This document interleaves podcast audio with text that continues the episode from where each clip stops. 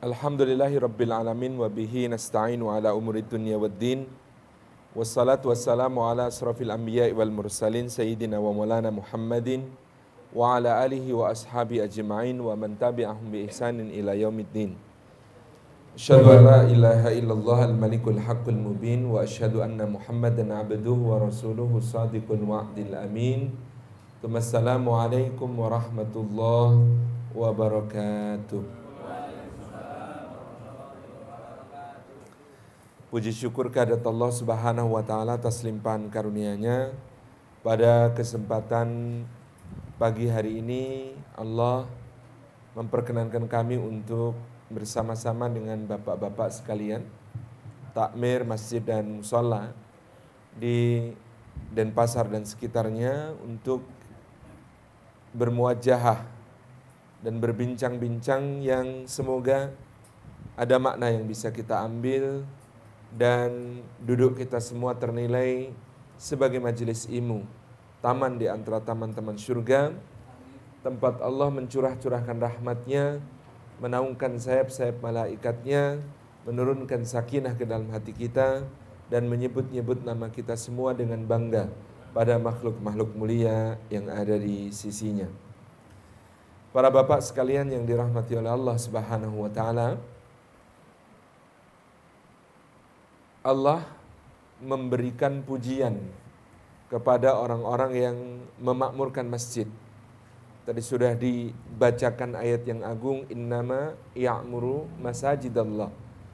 Hanya saja orang-orang yang memakmurkan masjid-masjid Allah itu memiliki ciri-ciri yang sangat luar biasa.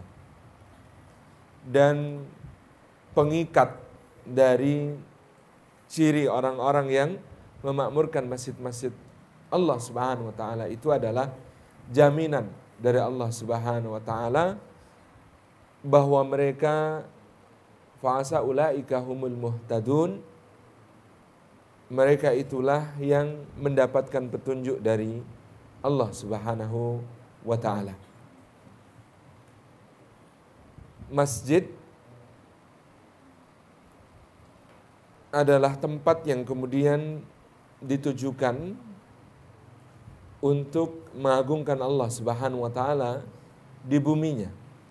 Meskipun Nabi sallallahu alaihi wasallam menyatakan bahwa seluruh bumi ini dijadikan masjid bagi beliau dan umatnya, tetapi umat dalam rangka memuliakan Allah dan menjalankan sunnah Rasulullah sallallahu alaihi wasallam membangun masjid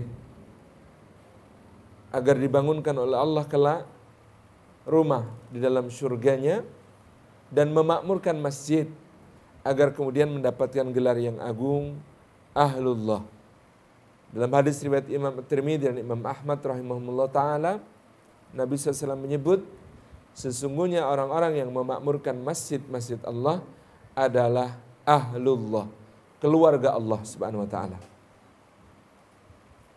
Sesuatu kalau dinisbatkan kepada Allah, Bapak Ibu sekalian, tidak berarti langsung demikian maknanya, tetapi dia adalah pengagungan, pemuliaan kepada Allah eh, dari Allah kepada hal tersebut.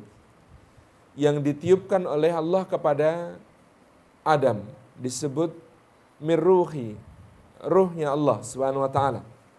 Bukan berarti ruhnya Allah dalam makna hakiki, tetapi adalah ruh yang dimuliakan dengan dinisbatkan kepada Allah. Ka'bah di Makkah disebut Baitullah, rumahnya Allah Subhanahu wa taala, bukan berarti Allah tinggal di situ. Tetapi maknanya adalah rumah yang dimuliakan oleh Allah sebab dia digunakan untuk mengagungkannya. Anak Allah, apalagi kalau dalam Bible disebut anak Allah itu bukan berarti anaknya Allah, tetapi anak manusia yang diberi kemuliaan oleh Allah Subhanahu wa taala disebabkan ketaatan dan ketakwaannya kepada Allah. Maka yang disebut anak Allah banyak bukan cuma satu itu. Demikian pula keluarga Allah, maka kita yang memakmurkan masjid disebut keluarga Allah, jangan ditanyakan mana yang besan, mana yang mertua, mana yang menantu. Tapi ini adalah keluarga, maka ikatan menjadi takmir masjid adalah ikatan kekeluargaan. Kekeluargaan kita semuanya di dalam memakmurkan masjid dan kekeluargaan yang demikian kekeluargaan yang dimuliakan oleh Allah Subhanahu wa taala. Dan sesungguhnya kalau kita simak dan cermati di dalam Al-Qur'anul Karim satu-satunya barangkali cita-cita yang ditanamkan oleh seorang ibu kepada putranya yang masih dalam kandungan dan ditegaskan dalam Al-Qur'anul Karim adalah cita-cita menjadi takmir masjid. Itqalat imra'atu Imrana Rabbi inni nadartu laka ma fi batni muharrara. Di dalam surah Ali Imran dikatakan, ingatlah ketika istrinya Imran berkata, Rabbi, duhai Rabbku, penciptaku, pemeliharaku, pengatur segala urusanku, pemberi rizkiku, pemilik penguasaku, sesungguhnya aku nadarkan bayi yang ada di dalam perutku ini muharraran untuk menjadi seorang yang hanya bertugas beribadah kepadamu dan melayani orang yang beribadah kepadamu di Masjidil Aqsa. Jadi, kalau ada ibu punya anak dalam kandungan dan dia sudah menadarkan anaknya untuk suatu cita-cita, satu-satunya yang disebut dalam Quran tentang cita-cita itu adalah cita-cita menjadi takmir masjid. Inilah yang dilakukan oleh istri Imron kepada bayinya yang nanti ternyata lahirnya perempuan. Karena dia perempuan, maka dia mengatakan walai dzakaru kal unsa. Waduh, gitu ya. Rabbi inni wada'tuha unsa. Ya Allah kok saya melahirkannya perempuan padahal sudah saya niatkan jadi takmir masjid. Tetapi Allah Subhanahu wa taala telah menerima Naldar itu dengan pengabulan yang baik, maka dengan dibimbing oleh Nabi Zakaria alaihi salam yang ditunjuk menjadi walinya Maryam sesudah wafatnya ayahnya Imran, maka Maryam tumbuh menjadi seorang pemakmur masjid. Apa jaminan Allah Bapak Ibu sekalian bagi kita yang kemudian membaktikan diri untuk memakmurkan masjid Seorang nabi pun sampai takjub melihatnya. Kullama dakhala Zakaria al-mihraba wajada indaha rizqa. Qala anna laki hadha? Qalat huwa min indillah. Jaminannya Allah Subhanahu wa taala kepada pemakmur masjid, takmir masjid itu adalah setiap kali Zakaria masuk ke mihrab tempat Maryam beribadah, dia mendapati di sisi Maryam ada rizki. Lalu Zakaria bertanya, Anna laki ada, kamu dapat dari mana semua ini? Qalat Maryam berkata, Huwa min indillah, ia berasal dari Allah. Jadi bapak-bapak sekalian mari sejak hari ini kita deklarasikan pekerjaan utama kita adalah takmir masjid. Jadi bupati sambilan jadi direktur BUMN sambilan. Jadi pemilik toko sambilan. Jadi di rektor perusahaan swasta sambilan. Jadi dokter sambilan. Jadi insinyur sambilan. Jadi arsitek sambilan. Semua bahkan kalau mungkin jadi presiden sambilan. Karena pekerjaan utama kita adalah takmir masjid. Kalau pekerjaan utama kita takmir masjid, siapa yang menggaji kita? Wajada indaha rizqa. Wong bekerja sama orang aja dibayar, masa bekerja sama Gusti Allah tidak dibayar? Tangeh lamun, tidak mungkin yang semacam itu terjadi. Jadi inilah yang kita bangun pertama-tama di dalam memakmurkan masjid, yaitu menganggap pemakmuran masjid adalah pekerjaan utama kita. Menganggap bahwa memakmurkan masjid adalah pekerjaan kita yang paling berharga. Yang perlu sumber daya, tenaga, pikiran, harta, dan apa pun yang kita punya layak dan sangat patut untuk dikerahkan dan dikorbankan di di sana. Bapak dan Ibu yang dirahmati oleh Allah Subhanahu wa taala, jadi inilah yang memberi semangat kita untuk memakmurkan masjid. Al-Imam An-Nawawi dalam Sarah Sahih Muslim menyebutkan apa saja yang termasuk imaratul masjid, memakmurkan masjid itu, beliau mengatakan satu membangunnya. Jadi membangun masjid ini termasuk bagian dari memakmurkan masjid. Yang kedua adalah menegakkan ibadah di dalamnya. Dalam rupa-rupa ibadah dari salatnya, tilawatil Quran, zikir-zikir, dan berbagai kegiatan ibadah lainnya. Ini juga memakmurkan masjid. Termasuk memakmurkan masjid kata beliau adalah menyalakan lampu-lampunya, mengisi minyak-minyaknya, memberikan wewangian kepadanya, gitu ya. Termasuk kalau zaman kita sekarang mungkin seperti ini gitu ya. Memasang kipas-kipasnya untuk kenyamanan salat berjamaah kita. Kemudian memberi alas gitu ya membersihkannya, menjaga kerapiannya, menjaga kenyamanan semua orang yang sholat di sana. Di Jogokarian diterjemahkan termasuk di antaranya juga untuk memberi akses kepada siapa pun bisa beribadah ke masjid termasuk yang mengalami disabilitas. Jadi kalau mau masuk masjid ada jalur untuk kursi roda. Kita berikan jalur untuk kursi roda. Kalau mau masuk masjid, ada jalur yang bisa diraba oleh teman-teman tunanetra. Gitu ya, ada arah yang kemudian bisa dijadikan panduan oleh teman-teman tunanetra. Semua yang memudahkan orang untuk ke masjid, memberi kenyamanan orang di dalam masjid, membuat betah orang di masjid, ini adalah memakmurkan masjid. Nah maka dari itu pemakmuran masjid ini langkah-langkahnya sangat jelas dan mudah. Kalau program apa Pak? Program utama takmir masjid sebenarnya?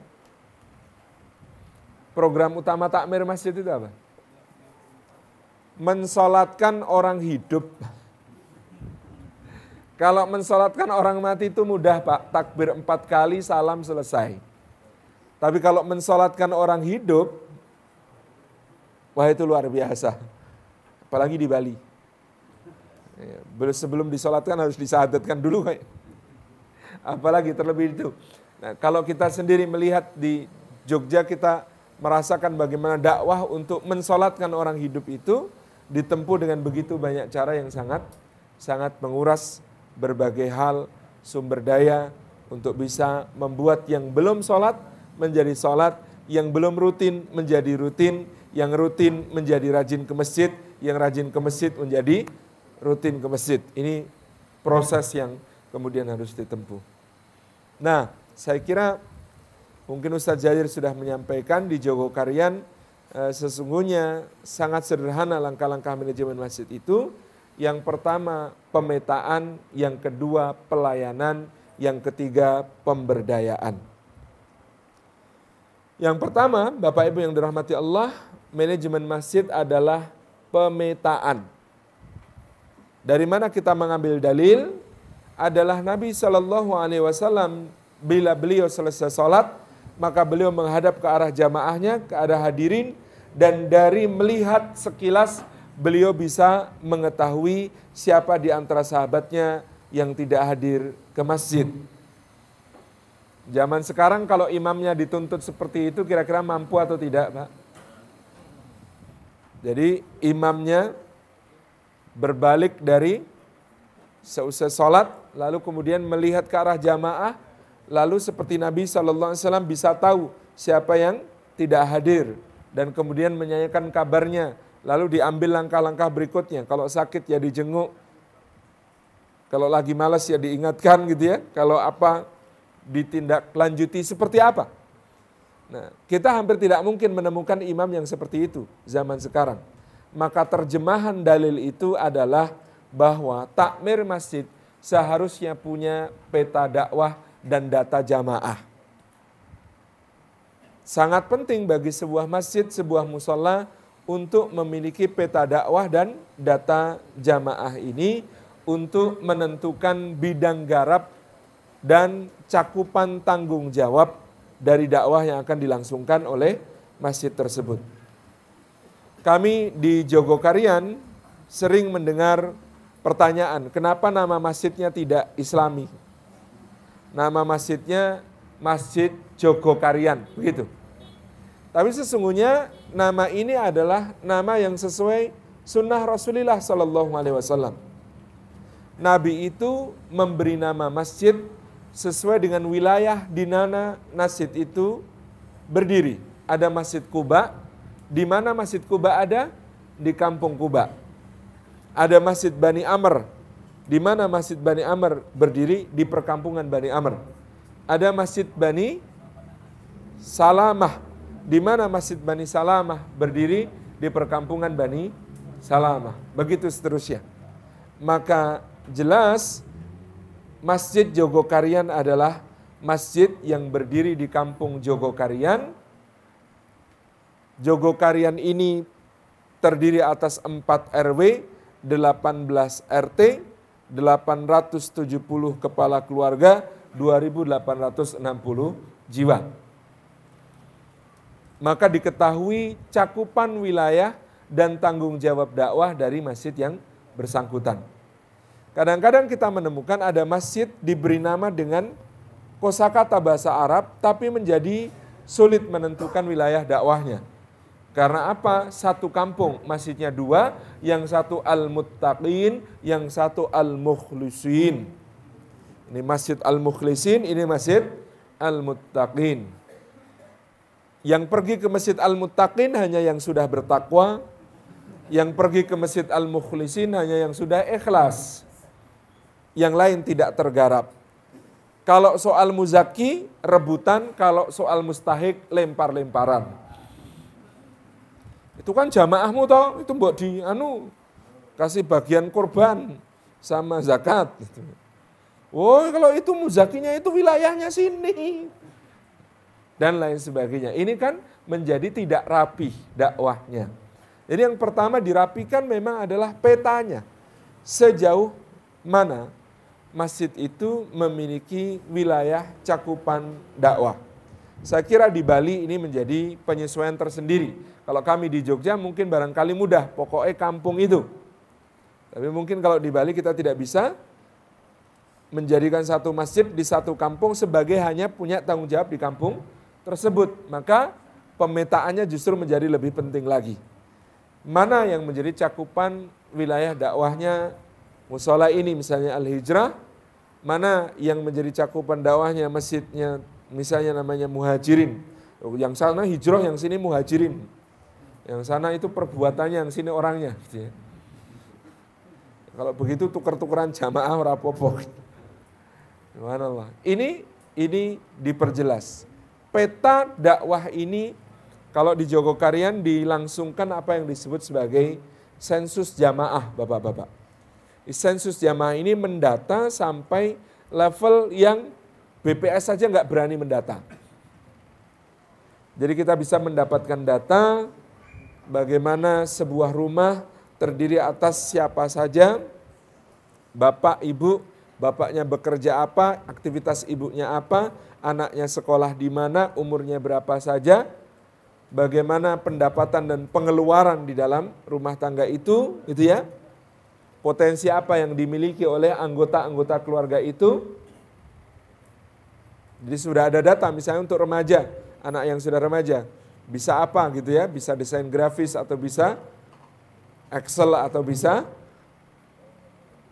dan macam-macam gitu ya keterampilan-keterampilan yang ditawarkan di dalam pendataan sensus itu. Kita juga sampai mendata pada bagian sudah sholat atau belum, sudah rutin berjamaah ke masjid atau belum. Ada yang tanya, masa data sensitif bisa, bisa dapat gitu ya? Data bapak sholat apa enggak itu gimana caranya?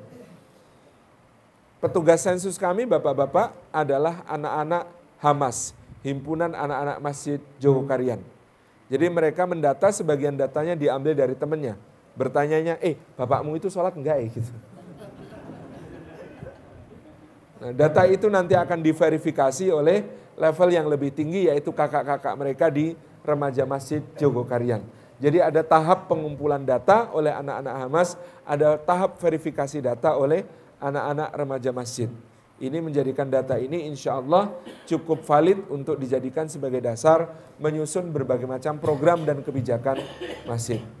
Nanti di situ ketika kita susun data ini kita olah menjadi peta dakwah, Bapak Ibu sekalian, kita sudah bisa menggambar peta rumah-rumah di wilayah kampung kita ini, Jogokarian ini, dengan memperlihatkan gradasi warna yang jelas. Ada yang rumahnya warnanya hijau pekat, Pak. Berarti dia ini sudah muslim, kuat keislamannya, komitmennya kepada Islam, rajin ke masjid gitu ya. Dan kemudian kalau ditambahi gambar kubah kecil berarti sudah rutin berjamaah ke masjid seluruh anggota keluarganya kalau ada gambar Ka'bahnya kecil berarti sudah pernah haji atau umroh. Kalau ada gambar kepala unta berarti sudah pernah uh, sudah rutin berkurban setiap tahun di masjid. Kalau ada gambar koinnya berarti sudah rutin ziswafnya disalurkan melalui Baitul Masjid dan begitu seterusnya. Sampai nanti ada rumah yang warnanya masih kuning. Itu dulu waktu kami pertama kali kami di Jogokarian itu tahun 2000 Bapak-bapak sekalian, tahun 2000 di Jogokarian punya KTP resmi Jogokarian 2004. Nah, waktu kami mau beli rumah itu sampai diarahkan oleh takmir. Mas Salim, nanti kalau mundut dalam, kalau beli rumah, tolong upayakan diprioritaskan daerah sini. Loh kenapa? Ini masih banyak kuningnya. Kalau Mas Salim bisa tinggal di situ insya Allah memperkuat ikatan dengan masjid. Ini sampai kita bisa menyusun, mengarahkan kalau ada orang baru kok kelihatan komitmen keislamannya dan aktivitasnya di masjid kuat, bisa kita arahkan ke wilayah yang masih kuning gitu ya, wilayah yang masih blank untuk kemudian bisa dikuatkan di dalam uh, beraktivitas di masjid. Jadi ini manfaat peta ini Bapak-bapak dan Ibu-ibu yang dirahmati Allah yang kemudian kita juga bisa susun berbagai macam program itu sesuai data dan peta ini. Termasuk tadi untuk mensolatkan orang hidup, kita perlu effort yang besar. Termasuk effort di dalam mensolatkan orang hidup ini mendekati mereka melalui berbagai macam klub hobi yang akhirnya nanti akan diberi naungan oleh masjid.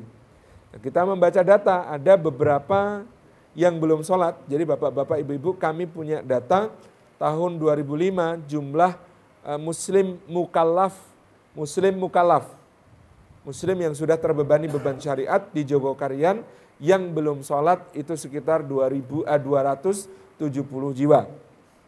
Tahun 2015 dari hasil program dari hasil program mensolatkan orang hidup itu Alhamdulillah tersisa sekitar 48 orang. Jadi ada progres kita bisa melihat ada progres di dalam mensolatkan orang hidup. Kalau kita tidak punya data, kita tidak bisa mengukur keberhasilan program itu. Nah, untuk mensolatkan orang hidup ini kita dekati melalui berbagai pendekatan. Kita harus meneliti sebabnya, kenapa orang belum sholat. Ternyata ada yang belum sholat karena tidak bisa, sementara dia sendiri untuk belajar malu, apalagi ikut pengajian di masjid maka kita pernah mendatangkan program Ustadz masuk rumah. Jadi bukan orangnya yang kita minta belajar pesolatan ke masjid, tapi ada ustadz dari masjid yang kita kirim ke rumahnya untuk mengajari sholat sampai bisa. Kalau sudah bisa, nanti mendapat hadiah, sarung, baju koko baru, peci baru, mukena baru, sajadah baru, lalu kemudian disemangati untuk sholat ke masjid. Ternyata ada beberapa yang dulu selama ini dikenal sebagai orang-orang yang sama sekali tidak sholat, begitu bisa sholat, mereka sangat rajin mengalahkan orang-orang yang sudah rutin jamaah selalu di soft terdepan. Jadi selama ini kenapa kok tidak sholat dan kenapa kok tidak ke masjid? Belum bisa. Tapi mau belajar nggak tahu ke mana, mau pergi ke masjid untuk ikut pengajian, malu, sehingga solusinya adalah mendatangkan ustadz-ustadz yang ke rumah mereka, mengajari mereka di rumah sampai bisa. Ini program ini berjalan. Ada juga yang didekati melalui data hobinya. Ternyata didapati beberapa orang yang belum sholat, ini hobinya bersepeda Pak.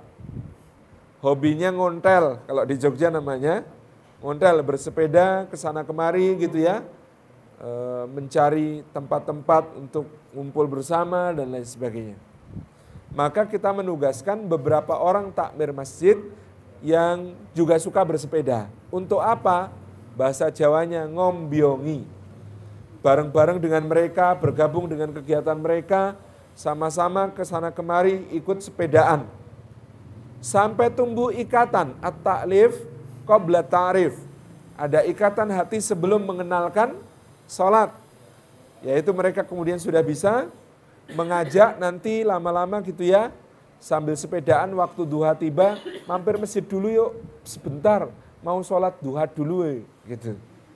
Kemudian yang bersangkutan ikut mampir masjid, enggak sholat, cuma duduk-duduk di serambi. Tapi kan sudah merasakan kenyamanan suasana duduk di masjid. Lama-lama sambil duduk-duduk itu bisa saling curhat membicarakan pekerjaan, membicarakan rumah tangga, membicarakan berbagai masalah. Kalau sudah curhat semakin dekat, lama-lama bisa diajak sholat. Mas yuk, anu, nyuwune karo Gusti Allah, wah ini ono masalah ki, nyuwun sama Gusti Allah. Caranya gimana sholat? Aku isi nih, rung iso sholat. Diajarin sedikit demi sedikit. Tapi kadang-kadang diajak sholat juga ada excuse-nya gitu ya. Orang-orang yang sepedaan itu. Yo sholat yuk mas. Anu eh, celana saya sobek gitu. Nah itu sudah diantisipasi, disiapkan, dibawakan sarung. Ini mas hadiah sarung buat jenengan. Ada yang kemudian beralasan, anu eh, kaos saya kotor eh, iki najis ora yo gitu. Nah itu juga alasan kan sudah disiapkan, diberi baju koko baru. Ada pula yang eksusnya aneh lagi pak, diajak sholat gitu ya, alasannya apa? Wanu eh, belum mandi junub ya gitu.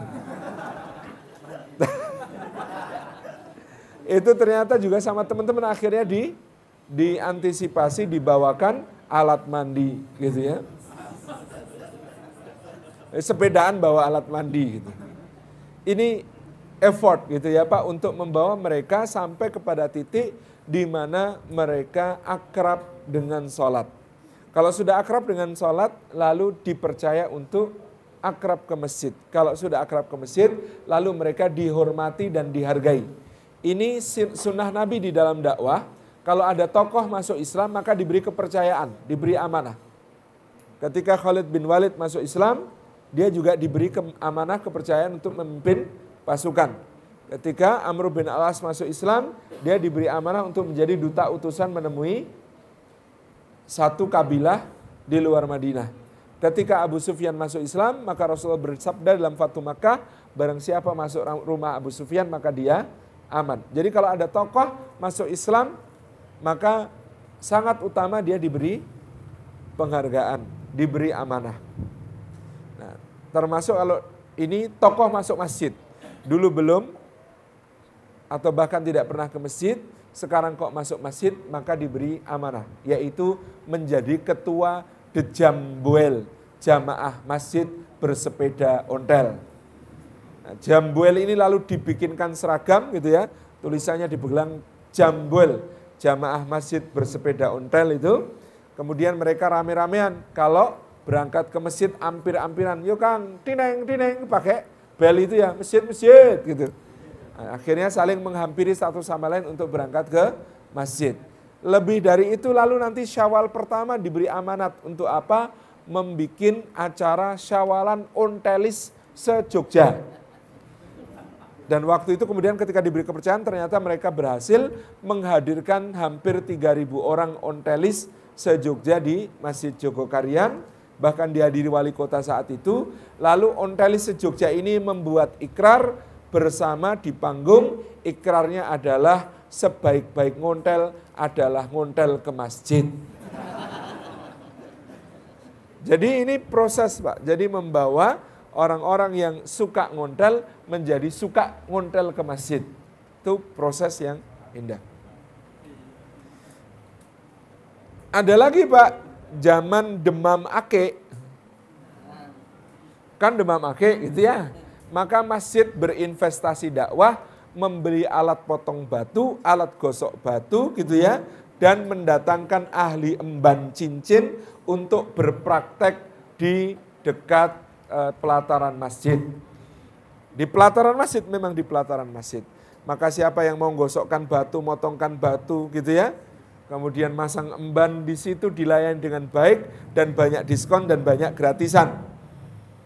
Syaratnya cuma satu, kalau waktu sholat tiba, mau diajak sholat, gitu ya. Ini sudah petugas, tukang gosoknya sudah diamanati. Pokoknya kalau adan, leren, sholat, gitu ya. Kemudian diajak sholat juga itu orang-orang yang sedang gosokkan batu itu yang kemudian banyak alasan juga. Celana aku pendek oh mas, ini sarungnya, sudah ada gitu ya. Selalu harus kita jebak visabilillah. Jadi akhirnya kemudian supaya mereka merasa nyaman di dalam mendapatkan pengalaman baru di dalam beribadah. Jadi ini ini proses membawa orang ke masjid itu. Termasuk mengakrabkan orang ke masjid adalah dengan menyelenggarakan turnamen-turnamen olahraga di pelataran masjid kalau di Jogokarian. Bulu tangkis di pelataran masjid, pingpong di pelataran masjid gitu ya, futsal oleh remaja masjid, itu ada turnamen-turnamen menjelang Ramadan biasanya yang kita gelar. Sampai pas turnamen bulu tangkis di masjid itu, ada seorang warga Nasrani yang bertanya, Pak, saya pengen ikut badminton di masjid eh. Badminton di pelataran masjid, ikut lombanya. Boleh apa tidak? Lah kenapa nggak boleh? Lah saya kan Kristen, oh jangankan ikut badminton mas, ikut sholat aja boleh loh. kan serius ini gitu kan. Jadi Alhamdulillah beliau ini Nasrani tapi bangga sekali punya Masjid Jogokarian. Dan ada beberapa tamu studi dibanding ke Masjid Jogokarian ditanya, dapat infonya dari mana? Oh dari teman sekantor saya namanya Mas ini. Loh, beliau itu Kristen iya tapi Kristen tapi bangga sekali sama Masjid Jogokarian. Jadi ini proses bagaimana dakwah itu berjalan. Jadi alat gosok ake kita juga adakan. Klub mancing masjid Pak kita dirikan. Ada bapak-bapak itu yang senengannya mancing kalau tidak didampingi mancing itu kan ya liar akhirnya gitu kan. Akhirnya yang mancing-mancing ini sampai Ustadz Jazir itu mundut mobil khusus untuk nemenin mancing. Itu Ustadz Jazir itu beli mobil khusus untuk nemenin mancing. Jadi angkutan mancing gitu. Ke mana-mana ditemani mancing gitu ya. Ngobrol-ngobrol, curhat-curhat gitu ya. Tengah malam gelar sajadah diajak tahajud. Ini mancing itu aktivitasnya kan bisa begitu. Lama-lama ketagihan pengen ibadah begitu akhirnya bisa menjadi jamaah rutin masjid dari mancing mania menuju masjid mania. Sampai mereka bikin kaos gitu ya. Klub mancing mania Masjid Jogokarian semboyannya yo mancing tur eling salat bro gitu. Jadi ini ini ini apa namanya? Bagaimana kemudian pemetaan ini berguna untuk menyusun berbagai macam program-program dakwah yang sudah tadi kita sebutkan. Termasuk nanti menyusun pelayanan dan menyusun pemberdayaan dari potensi-potensi yang ada. Oke ini ini tentang pemetaan kita masuk ke poin kedua yaitu tentang pelayanan. Jadi Bapak Ibu yang dirahmati Allah, masjid ini hendaknya ditujukan juga untuk menjadi layanan bagi umat. Dalilnya dari mana? Masjid ini bukan cuma tempat beribadah, sholat berjamaah sih, kita menemukan banyak hadis tentang itu. Contoh, ternyata masjid adalah pusat jaminan sosial. Ada dalilnya? Ada. Diceritakan bahwa di Masjid Nabawi, tiang-tiang Masjid Nabawi yang terbuat dari batang kurma itu diberi pasak-pasak. Gunanya untuk apa Pak? Maka setiap penduduk Madinah yang memiliki kelebihan tepung di rumahnya, pada hari itu disarankan untuk membawa tepungnya dalam buntalan kain, lalu ketika dia akan sholat, dia centelkan di pasak-pasak yang tergantung di tiang masjid. Gunanya apa? Ba'da sholat siapa pun yang merasa memerlukan untuk kebutuhan makan hari itu, dia bisa mengambil tepung itu dari masjid. Jadi jangan sampai ada orang pergi ke masjid, dia bingung nanti makan apa. Ini ternyata sistem jaminan sosial yang kemudian ditegakkan oleh Nabi SAW. Jadi tiang masjid itu ada pasaknya, pasaknya untuk gantung tepung gandum yang berkelebihan bawa ke masjid, yang berkekurangan ngambil di masjid. Ini sistem jaminan sosial yang penuh dengan nuansa persaudaraan dan kegotong royongan. Itu kita tiru coba di Jogokarian ternyata Masya Allah berkahnya luar biasa. Jadi selain membuka kota infak yang untuk dimasuki uang dan banyak takmir masjid itu suudon sama jamaahnya. Dalam bentuk apa? Kota infak itu lubangnya kecil, Pak. Itu kan suudon sama jamaahnya nyumbangnya dikit gitu. Nah, kalau ada yang mau masukin banyak kan jadi repot harus berulang kali ngulang gitu ya. Jadi kalau bisa kota infak itu lubangnya agak lebar Pak. Biar kalau ada setumpuk uang 100 ribuan berjumlah 10 juta bisa masuk gitu.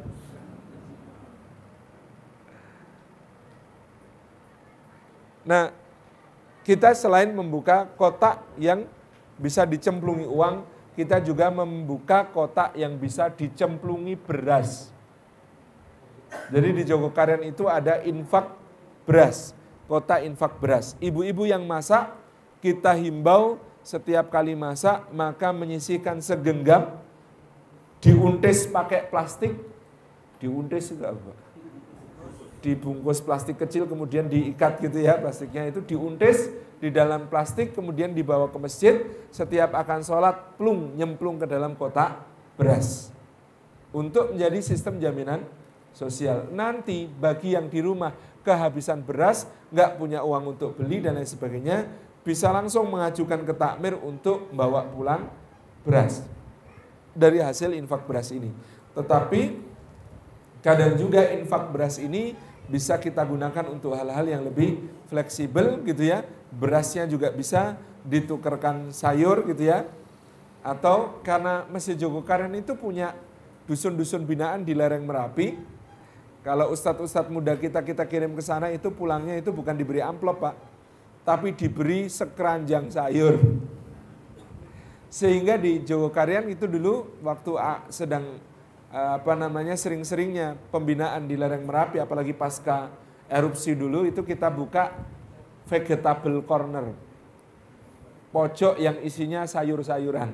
Siapa mau masak apa silahkan ambil ya ada sawi, ada kol gepeng, ada buncis, ada bunga kol, ada timun, ada tomat, ada cabai itu bisa diakses gitu. Layanan itu bisa dalam banyak sekali bentuk. Jadi melayani jaminan sosial tadi adalah salah satu fungsi masjid.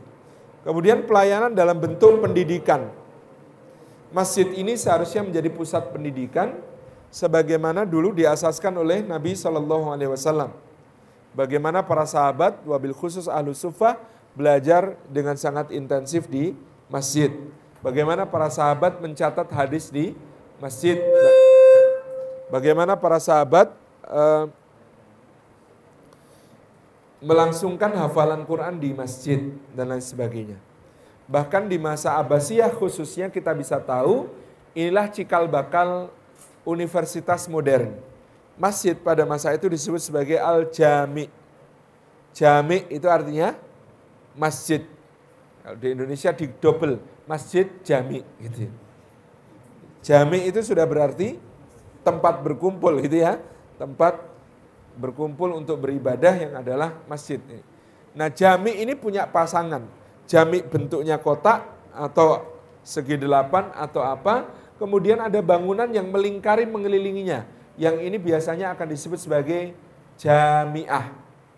Jami pasangannya jamiah. Jami itu mudakar, jamiah itu mu'anas gitu ya. Itu pasangan. Jami itu berarti masjid, jamiah dalam terjemahan modern adalah University. Jadi Jamiah Al-Azhar itu ngelilingi Masjid Al-Azhar. Jamiah Kairuan itu ngelilingi Masjid Kairuan. Jamiah Nizamul Muluk itu ngiringi Masjid Nizamul Muluk. Semuanya begitu.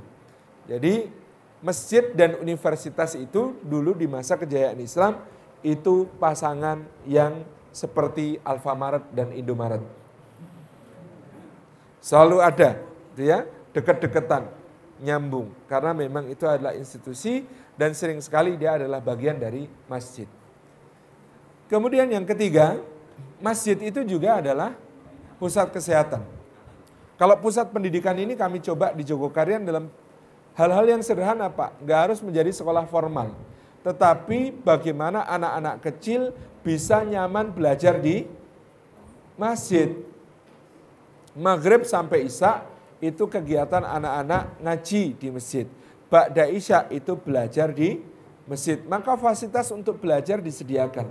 Komputer-komputer bebas akses bisa di, disediakan. Kemudian kalau Ridwan Kamil tahun 2012 itu sempat menggulirkan wacana masjid berwifi gitu ya. Maka Masjid Jogokarna itu sejak 2007 sudah ada wifi. Bagaimana cara memfilter agar tidak digunakan hal-hal yang kurang baik? Oh kita punya ahli IT untuk memberikan filter itu. Alhamdulillah sampai sekarang berjalan baik dan ada anak-anak ngerjakan tugas, ada anak-anak ngerjakan PR, ada anak-anak kemudian bersosial media yang positif semuanya kita arahkan di masjid. Yang fakir kuota silahkan ke masjid. Gitu. Bada Isya ini juga anak-anak belajar berbagai macam bidang yang ada di sekolahnya. Sehingga Alhamdulillah dalam beberapa waktu ini, Bapak-Bapak yang dirahmati oleh Allah Subhanahu Wa Taala, di Masjid Jogokaran hampir setiap tahun ada anak yang berkegiatan di Hamas maupun RMJ selalu menjadi juara berbagai macam olimpiade sains di berbagai tingkatan bahkan sampai internasional. Kita punya Muhammad Hasan Habib. Muhammad Hasanan Habib itu juara Olimpiade Kimia tingkat internasional yang diselenggarakan di Argentina tiga tahun yang lalu. Kemudian sebelumnya ada Asahi Takahashi. Oh, kok namanya nama Jepang, Pak? Oh, memang ada warga yang keturunan Jepang. Namanya Asahi Takahashi ini juara lomba Olimpiade Geografi Internasional yang diselenggarakan di tanah nenek moyangnya di Tokyo. Pulang kampung, ziarah simbah. Ini, ini Alhamdulillah menjadi prestasi yang menunjukkan aktif di masjid bukan berarti ratau sinau. Aktif di masjid bukan berarti bodoh. Jadi di masjid bisa belajar berbagai macam hal, bahkan termasuk bahasa. Ada yang pinter bahasa Inggris, kita minta ngajari adik-adiknya bahasa Inggris, prakteknya nanti gampang. Dari Jogokaryan ke Prawiro Taman itu dua setengah kilometer pak. Prawiro Taman ini kampung turis. Maka adik-adik kecil ini kita beri bekal buklet-buklet Islam for Beginners, gitu ya, Muhammad for Beginners, Al-Quran for Beginners gitu, dibagi-bagikan ke turis bule, terus suruh ngajak turis bulenya ngobrol. Banyak yang hubungannya tetap nyambung diskusi tentang Islam lewat email dan bahkan ada juga yang alhamdulillah akhirnya masuk Islam. Ini proses dakwah sekaligus mengkader mereka menjadi generasi dakwah. Ini di Bali lebih mudah, Pak. Kalau anak-anak kita ini disuruh praktek bahasa Inggris, ngobrol sama bule, bulenya di sini banyak. Bahasanya juga saya kira tidak hanya Inggris, yang Prancis banyak, yang Belanda banyak, yang Jerman banyak, yang Jepang banyak, yang Korea banyak gitu ya, yang Cina apalagi, yang Mandarin lebih banyak lagi. Ini proses untuk kemudian mengenalkan anak-anak pada dunia dakwah yang sifatnya alamiah, internasional. Untuk kemudian mereka nanti siap di masa yang akan datang punya visi dakwah. Jadi ngobrolnya ngobrol dalam rangka menyampaikan dinil Islam pakai bahasa Inggris atau bahasa-bahasa yang lain. Jadi ini masjid sebagai pusat pendidikan. Kemudian Bapak Ibu yang dirahmati oleh Allah Subhanahu wa taala tadi saya sudah menyebut masjid sebagai pusat kesehatan. Ketika Mukaukis mengirim dua dokter untuk Madinah hadiah kepada Nabi Shallallahu Alaihi Wasallam, maka Rasulullah membuatkan tempat untuk mereka di dekat masjid. Lalu mereka berpraktek di situ, tapi ternyata praktek enam bulan nggak punya pasien, pak. Saking sehatnya umat Nabi Shallallahu Alaihi Wasallam, ini dua dokter ini nganggur selama enam bulan. Lalu mereka minta izin untuk pulang ke Mesir. Kenapa? Tidak bermanfaat mereka ada di Madinah. Lebih bermanfaat di Mesir yang banyak wabah. Tapi Nabi memberi syarat sebelum pulang mereka harus mengajari beberapa orang tentang ilmu kedokteran seperti yang mereka punya. Maka belajarlah Zaid bin Thabit, Hafsah binti Umar, Ashifa binti Abdullah al-Adawiyah, dan beberapa sahabat yang lain kepada kedua dokter dari Mesir ini sampai mereka bisa, lalu mereka ditinggalkan untuk menjadikan masjid ini nanti akhirnya pusat kesehatan dan bahkan pusat perawatan orang sakit. Ketika Sa'ad bin Mu'ad terluka, maka beliau dirawat pembuluh dari eh, pembuluh nadi tangannya ini pecah, beliau dirawat itu di dalam masjid, dibikinkan kemah. Ini juga berarti masjid bisa menjadi rumah sakit darurat kapan pun kemudian dibutuhkan. Kami mengalami sendiri pada gempa Jogja tahun 2006 Bapak Ibu sekalian.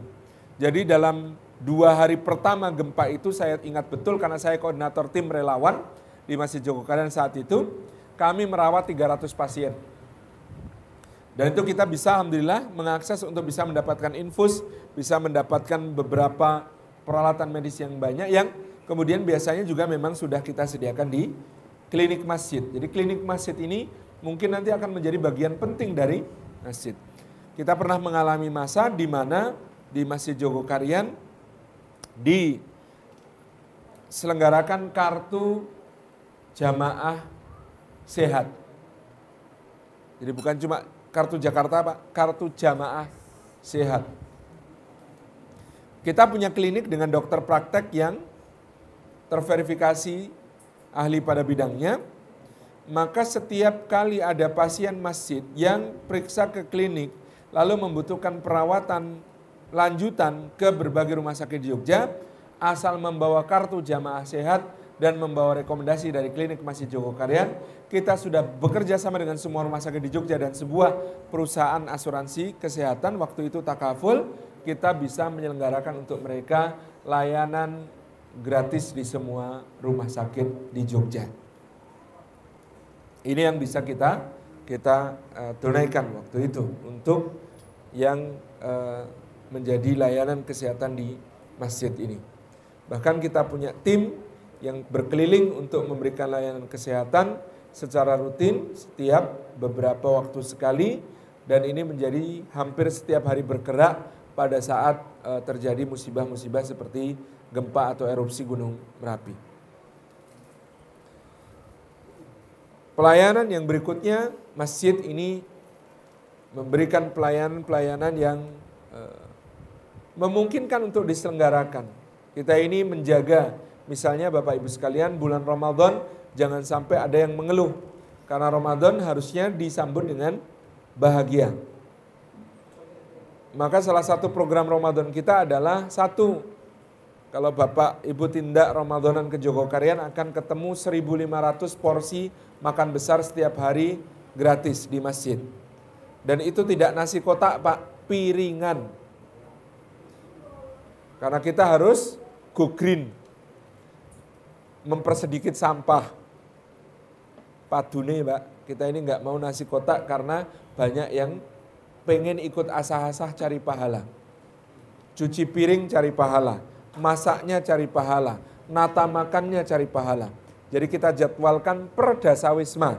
Setiap hari satu dasawisma menjadi penanggung jawab makan buka puasa di Jogokarian itu Takmir memberi dana insentif Rp5.000 per porsi untuk lauknya saja karena nasi dimasak di masjid. Ternyata kalau ibu-ibu itu diberi insentif begitu, mereka suka berlomba-lomba dalam kebaikan dengan kelompok ibu-ibu yang lain. Injen-injenan. Besok kamu masuk apa bu? Masak gudeg ke, oh anggonku gule, oh anggonku bakmoe, oh anggonku. Itu macam-macam lauknya akhirnya kemudian tersaji dengan dengan indah dan berlomba-lomba enak-enakan gitu. Ibu-ibu kan begitu. Yang cuci piring juga seneng. Kenapa kok ada yang seneng cuci piring? Karena terbukti beberapa ada yang mendapat jodoh dari acara cuci piring. Gitu. Jadi ini potensi yang luar biasa. Jadi kalau makan berbuka Pak sepanjang Jogokarian ini insya Allah tidak perlu khawatir. Lalu kita berikan ada yang namanya subsidi sahur. Di, untuk duafa ada subsidi sahur yang kita serahkan ke rumah-rumah. Jadi Alhamdulillah sejak dulu Jogokarian konsisten mengantar semua hal yang dibagi dari masjid ke rumah. Termasuk kurban, termasuk zakat, termasuk subsidi sahur ini. Jadi tidak disuruh antri di masjid Pak. Wajib bagi takmir memuliakan mustahik. Karena mustahik bukan pengemis. Mustahik ini beban yang diberikan oleh agama kepada para pengelola, para amil untuk diberikan pemuliaan semulia mungkin. Sehingga kemudian ini pengantaran ke rumah ini menjadi SOP resmi Jogokarian sejak dulu. Gak boleh ada antrian pembagian sesuatu di masjid. Ini nggak boleh. Karena ini kita menjaga kehormatan para mustahik. Nah, subsidi sahur begitu. Dan program-program layanan yang yang sangat luas yang kita bisa berikan. Ini menjadikan masjid sebagai pusat layanan dan Bapak Ibu sekalian jangan khawatir menjadikan masjid sebagai pusat layanan ini tidak akan rugi. Dari pengalaman kami tidak akan rugi. Tahun 80-an listrik belum masuk, Pak. Masjid itu lampunya Petromax. Rumah-rumah lampunya teplok. Karena masjid lampunya Petromax, rumah lampunya teplok, banyak yang habis isak, anak-anak itu pergi ke masjid ngerjakan PR. Kalau takmirnya berpikir efisiensi saja, maka Ba'da Isa seharusnya lampu Petromax dimatikan. Matikan. Ini keperluan ibadah kok, bukan untuk yang lain-lain. Tapi ternyata anak-anak ini diizinkan pakai lampu Petromax ini di masjid. Begitu nanti anak-anak ini dewasa Pak, sekarang menyebar ke berbagai penjuru dunia bahkan, ini ternyata tetap ingat bahwa dulu mereka itu kalau ngerjakan PR di masjid, tanpa masjid mereka tidak akan pinter, tanpa pinter mereka tidak akan jadi seperti sekarang. Maka sekarang ketika kita sosialisasi dengan Joko Karian, mereka berlomba-lomba mendaftar menjadi donatur rutin Panennya berapa Pak? 30 tahun kemudian. Orang apa-apa gitu ya. 20 tahun kemudian. Enggak apa-apa, tetapi ini akan menjadi kelangsungan masjid. Kemudian masjid ini juga pelayanan dalam bentuk gitu ya. Yang kadang-kadang tidak terfikirkan. Mandi cuci kakus. Ada masjid-masjid yang MCK-nya saja digembok. Ustaz Jazir itu pengalaman tahun 90-an gitu ya, dari arah kampus UGM pulang ke Jogokarian naik mobil kebelet pipis. Belok ke setiap masjid ternyata dikunci, padahal mau numpang pipis, nggak bisa. Ini hampir tengah malam pada saat itu. Numpang pipis nggak bisa. Padahal yang namanya umat Islam itu kan tumpuan harapannya kalau ada apa-apa ya ke masjid, Pak. Kecuali kami waktu berangkat jadi relawan ke Aceh itu ya, lewat pantai barat Sumatera, itu di daerah Tapanuli itu tanya, ini kita mau mampir MCK di masjid di mana ya gitu ya. Oh, sopirnya bilang, eh, kalau di sini tidak ada Pak Ustadz masjid, nanti gampanglah nanti kita mampir rumah Ucok Gondrong. Dan kita bingung rumah Ucok Gondrong ini siapa gitu ya. Ternyata dibelokkan masuk ke gereja. Gitu. Nah, ini maksudnya rumah Ucok. Iya kan, Ucok gondrong itu yang di dalam yang begini. Gitu. Supirnya bilang itu Ucok gondrong.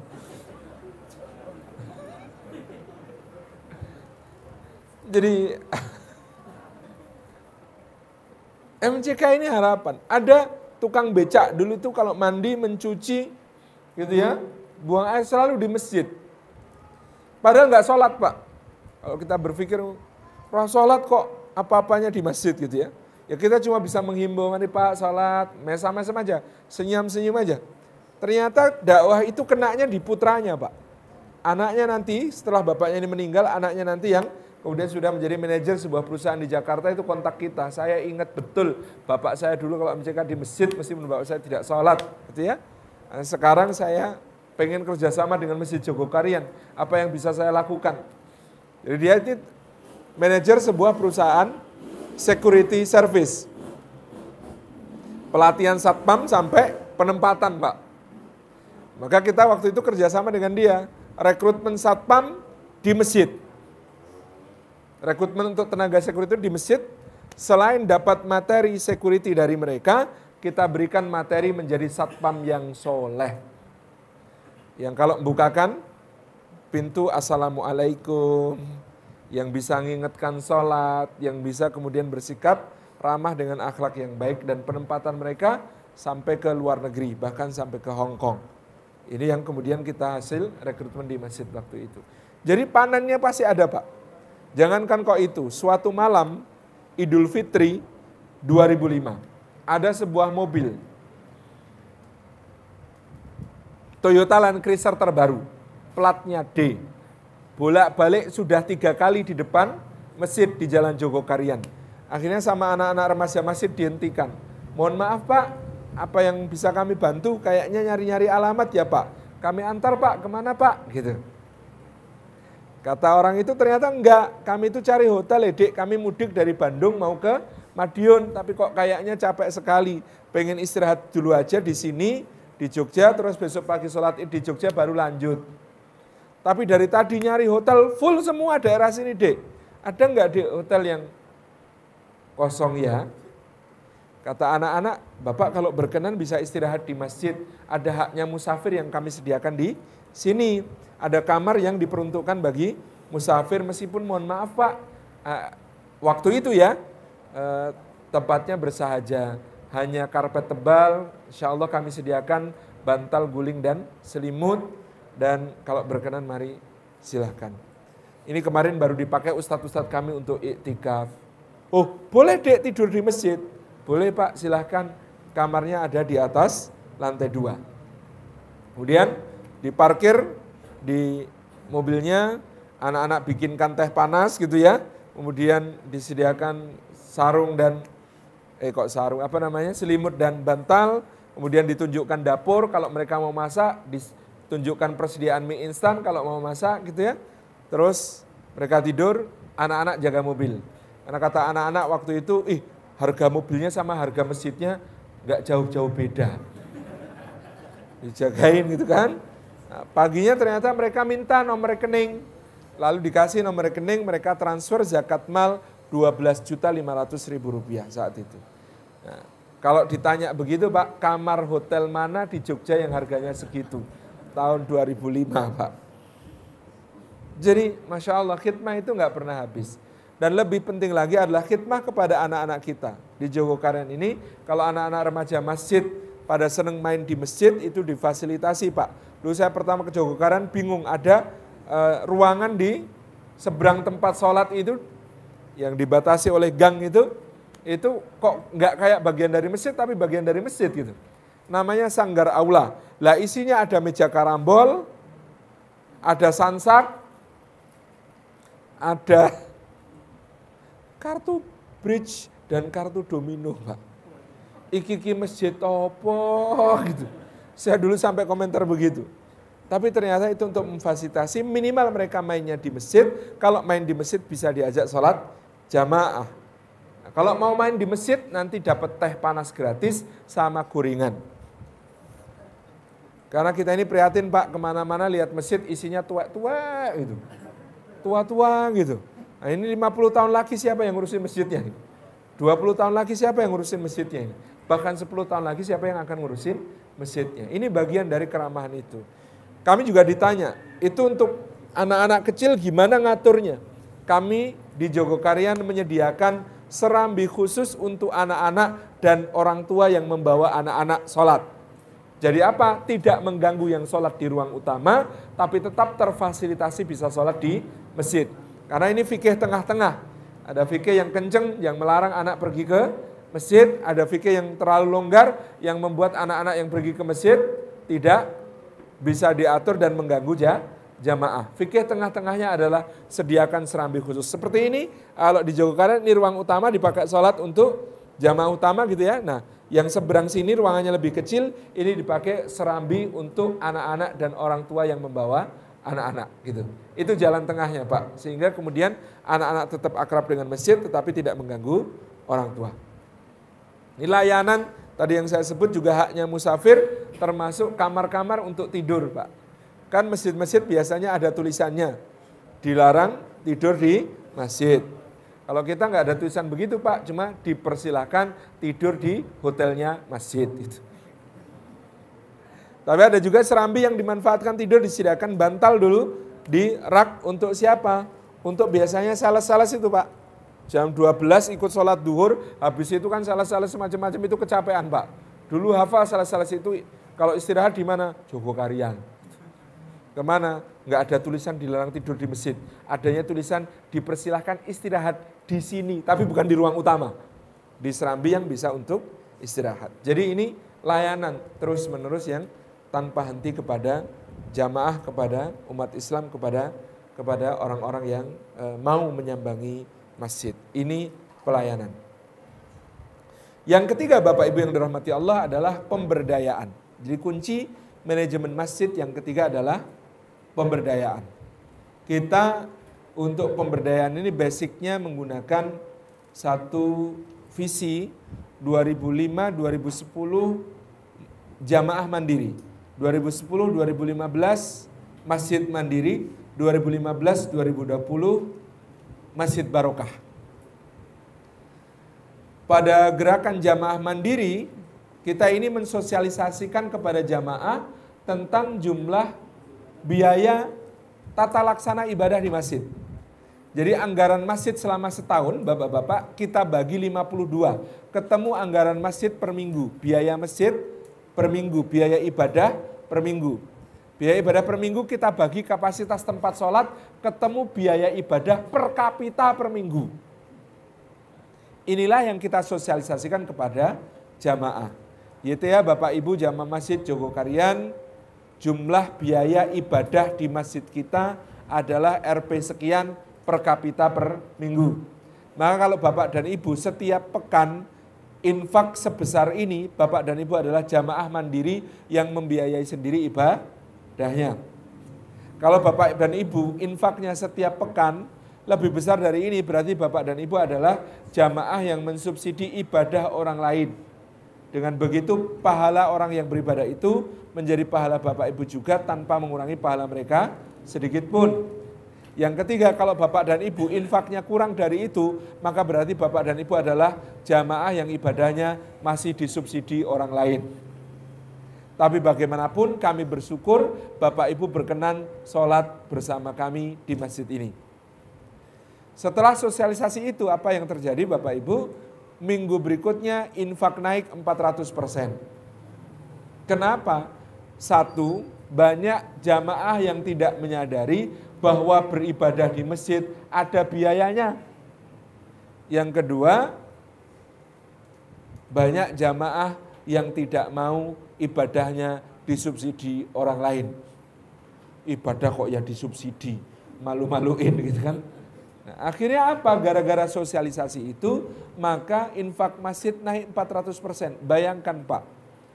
Jadi kalau kita punya transparansi, akuntabilitas terjaga, maka ternyata jamaah itu sangat percaya menitipkan uang ke masjid. Itulah yang ditekankan sejak dulu oleh para sesepuh. Kalau bisa Jogo Karyan ini saldo infaknya selalu seminimal mungkin atau kalau mungkin kan nol sekalian diumumkan. Bagus. Jadi kan kadang-kadang nyun sewu, kalau takmir-takmir itu kan mengumumkan saldo infak setiap Jumat jumlahnya jutaannya banyak gitu ya. Bahkan ada yang sampai puluhan juta gitu. Jogo Karyan sangat menghindari yang seperti itu. Satu, kenapa? Kalau suara pengerasnya keluar apalagi gitu ya. Bahwa saldo infak di masjid puluhan juta, sementara tetangga masjid ada yang sakit tidak bisa ke rumah sakit karena tidak punya biaya, itu akan jadi luka dakwah Pak. Wah masjid duitnya akeh gak membantu aku. Masjid punya uang banyak tapi tidak mau membantu jamaah yang kesusahan. Atau sekolah, nggak bisa sekolah karena nggak punya biaya lain sebagainya. Yang kedua Pak, kalau saldo infaknya banyak itu, yang mau infak juga mikir-mikir, lah masjidnya masih kaya ya, saldo infaknya banyak.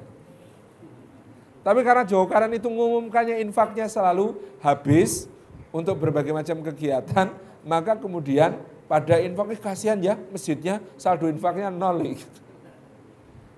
Ini memancing Pak. Maknanya apa sebenarnya saldo infak nol itu? Berarti apa yang berasal dari jamaah segera berwujud jadi amal soleh yang mereka nikmati pahalanya secara sempurna. Loh, infak itu sudah sudah berpahala, tapi kan sempurna pahalanya kalau infaknya itu sudah sampai kepada yang berhak, bukan cuma masuk ke rekening takmir kan begitu.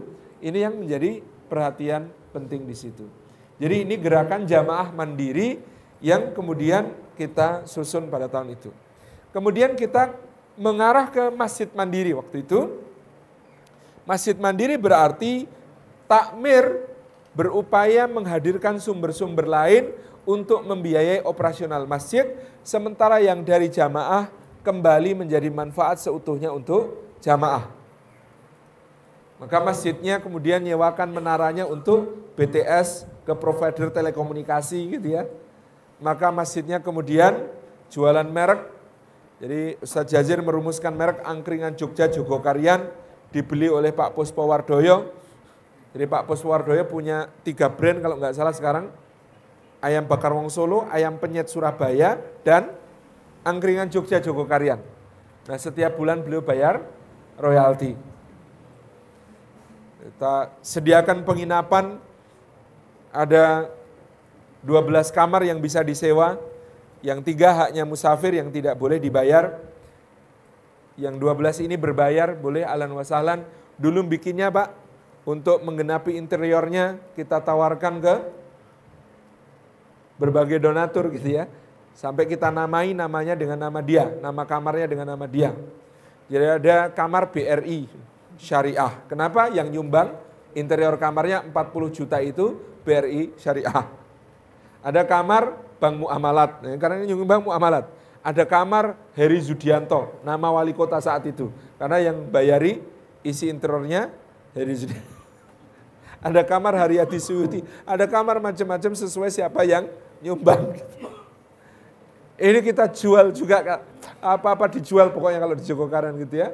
Sampai anak-anak remaja masih juga jualan lampion, jualan ini, jualan souvenir, jualan kaos, kapan ke Jogokarian lagi gitu ini ke Jogja, ke Jogokarian aja gitu. Itu kaos-kaosnya itu buatan anak-anak itu desainnya bagus-bagus gitu ya. Ini ini menjadi satu eh, souvenir nanti udeng khas Jogokarian juga ada Pak. Udeng khas Jogokarian gitu ya dibuat ini batiknya batik Jogokaryo khas gitu. Itu juga kita jual. Pokoknya apa-apa didol gitu ya. Untuk memenuhi tadi yang namanya Masjid Mandiri. Kenapa? semuanya akan kita kembalikan ke jamaah. Jadi jadi program kesehatan, jadi program layanan, jadi program santunan, jadi program uh, beasiswa, jadi program biaya, jadi program uh, permodalan untuk usaha dan sebagainya itu kita jalankan dari infak jamaah yang sudah diamanahkan itu.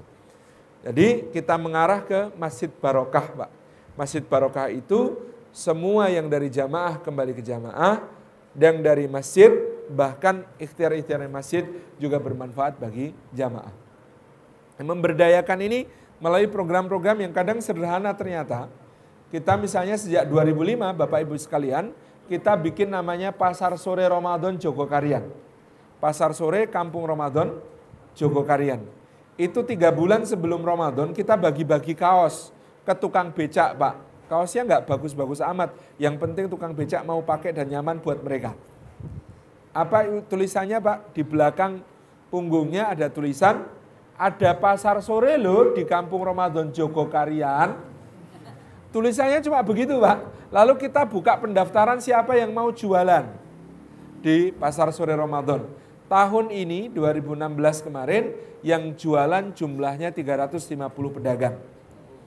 Sepanjang jalan Jogokarian dari berbagai jajanan, pakaian sampai kebutuhan Idul Fitri. Semuanya dijajakan di Jalan Jogokarian ini. Bagaimana mereka diberi lapak harus mendaftar gitu ya, diberi penempatan, mereka infak seikhlasnya setiap hari, tapi mereka menjelang hari H diberi briefing syariah.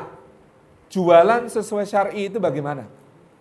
bagaimana harus tetap menutup aurat, bagaimana tidak boleh menipu, bagaimana tidak boleh membahayakan pelanggan, bagaimana tidak boleh ada riba, tidak boleh ada gharar, transaksi-transaksi yang tidak jelas. Ini kita briefing, ini pendidikan ekonomi syariah praktek langsung. Sehingga kemudian mereka jualannya syari. Dan kita minta Badan Pengawas Obat dan Makanan untuk meneliti semua sampel makanan yang dijual selama pasar sore Ramadan Jogokarian dan kemarin kita mendapat perhargaan dari Badan POM karena 100% makanan dan minuman yang dijual sepanjang kampung uh, so, uh, Kampung Ramadan Pasar Sore Kampung Ramadan Jogokarian 100% aman dikonsumsi. Kita sampai dapat penghargaan dari Badan POM karena itu.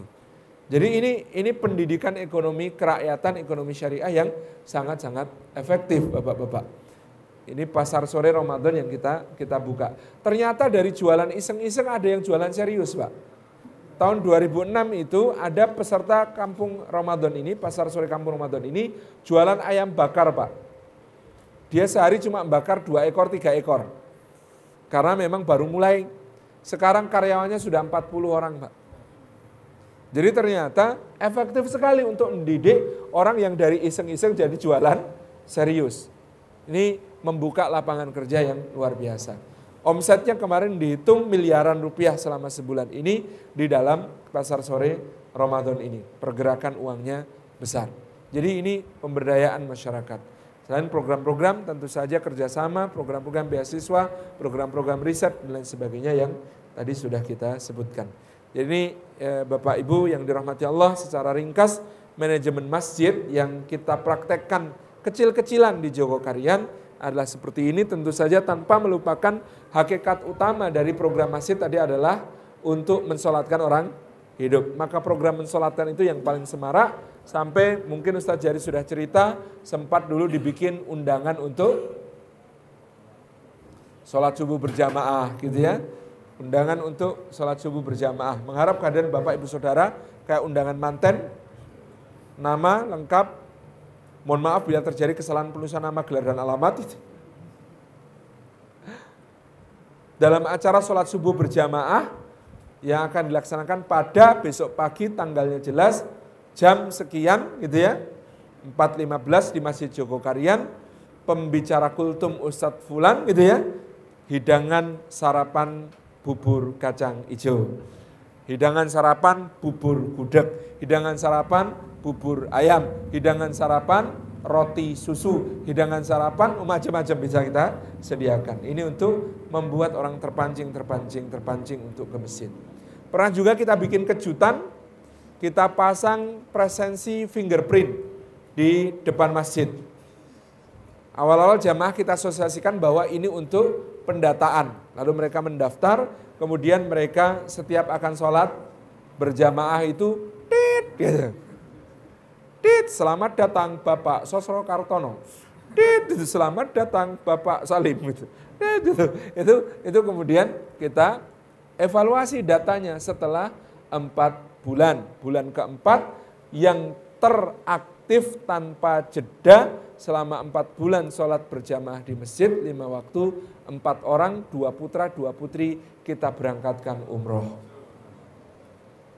Caranya berangkatkan gimana Pak? Apa punya duit? Enggak, tawarkan ke perusahaan travel umroh. Titip satu-satu, ini promo luar biasa, juara ibadah rajin-rajinan sholat berjamaah ke masjid selama empat bulan di Jogokarian. Insya Allah masuk berita jadi nanti travel penjenengan masuk berita, mau apa enggak gitu. Jadi kita takmirnya enggak bayar kok itu. Travelnya gratisin empat orang itu. Alhamdulillah untuk menjadi satu publikasi juga buat mereka. Jadi asal apa-apa dikerjasamakan Pak, insya Allah takmir masjid itu ringan. Enggak harus punya duit banyak. Yang penting ya menghasilkan duit banyak juga sih. Demikian saya kira cerita-cerita ini untuk uh, acara pada apa namanya pagi hari ini mudah-mudahan bermanfaat. Saya kembalikan kepada pembawa acara. Mohon maaf atas segala kurang berkenan. Assalamualaikum warahmatullahi wabarakatuh.